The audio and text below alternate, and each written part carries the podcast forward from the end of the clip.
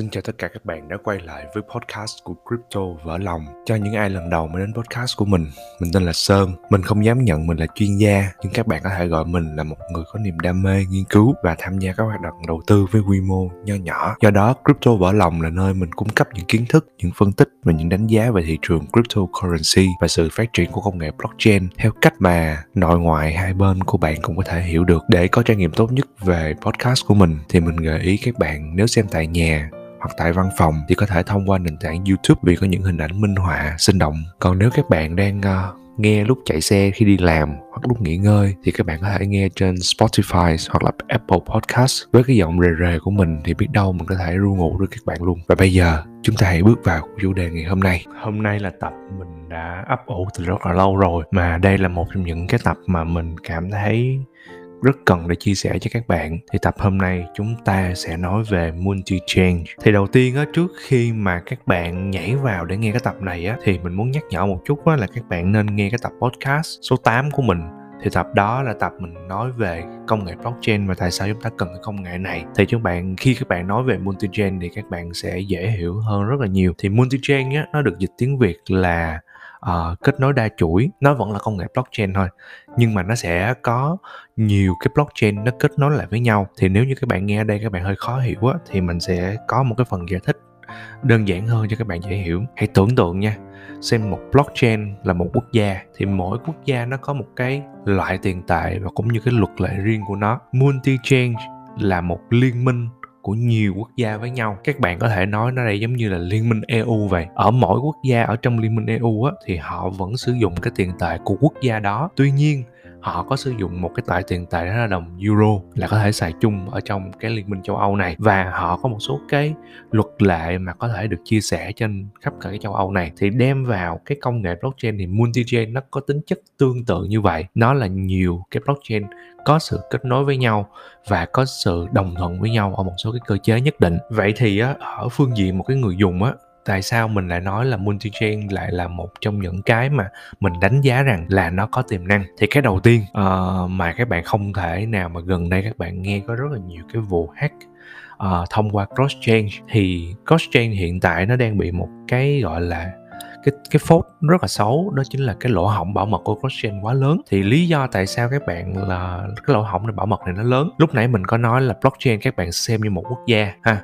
Thì giữa cái quốc gia A và quốc gia B nó được kết nối với nhau qua một cái chiếc cầu. Thì nó gọi là, thì quốc gia A nó có cái luật lệ và cái loại tiền tệ của quốc gia A. Quốc gia B có một loại luật lệ và tiền tệ của họ. Nhưng mà nhiều khi hai cái cầu nối này nó nói lại với nhau á thì nó lại chưa có một cái sự gọi là đồng thuận cũng như cái sự thống nhất từ trước. Nó sẽ có những cái sự khập khiển nhất định. Lợi dụng những cái lúc mà khập khiển đó thì những cái kẻ mà như là hacker họ sẽ trục lợi bằng cách là hack cái tài sản ở trong cái quốc gia đó ra. Mình có thể một những cái ví dụ như là ở Việt Nam đi mình tạm nội ví dụ thôi chứ nó cũng không phải gần chính xác một trăm phần trăm nhưng mà mình muốn cho các bạn dễ hiểu thôi. Đầu tiên á ví dụ những người nước ngoài đi hồi xưa mà muốn mua nhà ở Việt Nam á thì cái luật lệ nó cũng có nhiều cái uh, trắc trở lắm ví dụ như là hồi xưa là không được đứng tên nè rồi qua Việt Nam thì chỉ được sở hữu bây giờ là được 50 năm thì nhiều cái thành phần xấu họ mới lợi dụng là họ lấy cái tiền của cái người nước ngoài đó để đứng tên mình và cuối cùng là trục lợi bằng cách là biển thủ cái số tiền đó luôn. Thì dĩ nhiên là càng về sau thì nó càng đồng bộ hơn thì nó sẽ dở đỡ bị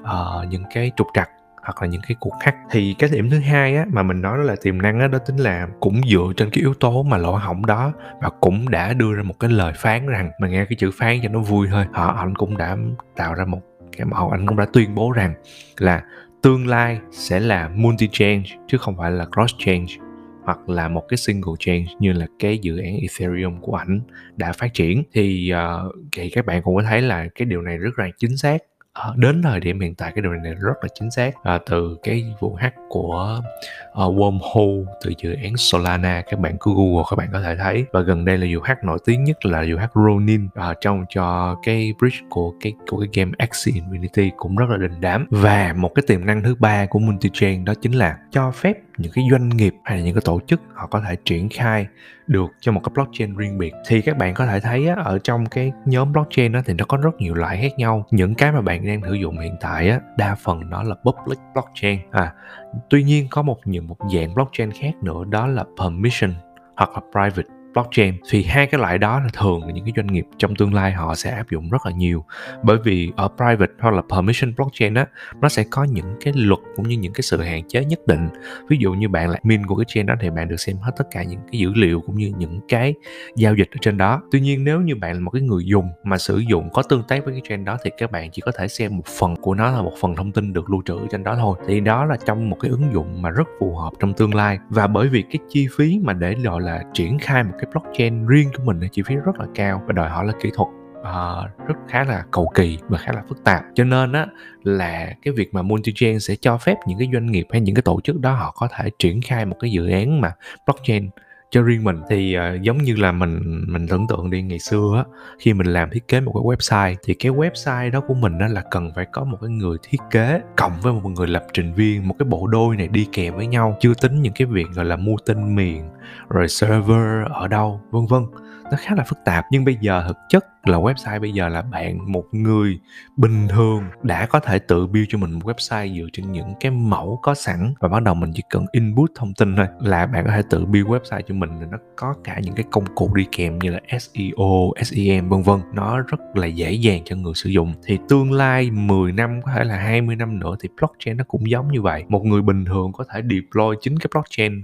cho mình. Thì cái việc mà multi chain nó sẽ là một trong những cái tiềm năng hoặc cái tiềm trong tương lai. Mình đang nói ở đây là một cái multi chain là một cái xu hướng rất là lâu dài chứ không phải là xu hướng mà năm 1, năm 2 và trong tương lai mình cũng không biết được là multi chain hoặc là dự án nào sẽ trở thành một cái multi chain uh, đình đám nha. Thì hiện tại mình có chia sẻ cho các bạn một trong những cái dự án mà multi chain mình có đầu tư và đầu tư rất là nhiều. Uh, cái holding một cái bạn rất lớn trong portfolio của mình đó là dự án Polkadot. Bởi vì mình tin vào cái cái khả năng triển khai cũng như là khả năng của Polkadot.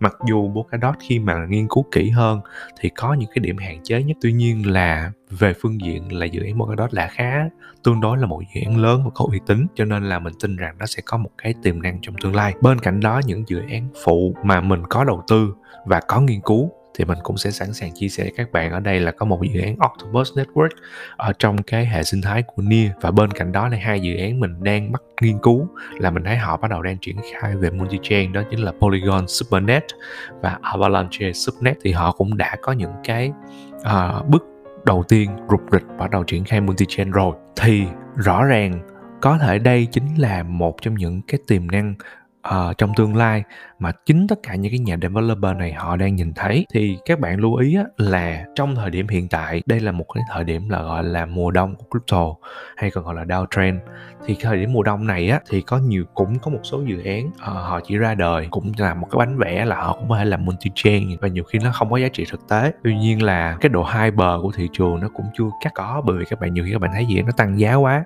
Mà thị trường mùa downtrend như mà tăng giá như vậy thì có thể không phải là do dự án nó thật sự nó nổi tiếng thật. Tại vì nếu như dự án nổi tiếng về mặt logic mà nói đi những dự án mà mình đã kể tên trên kia nó đã có uh, được cái nguồn vốn đầu tư của nhà đầu tư khá là lớn từ đầu rồi à, những dự án mới xin sao để muộn sau này thì có thể.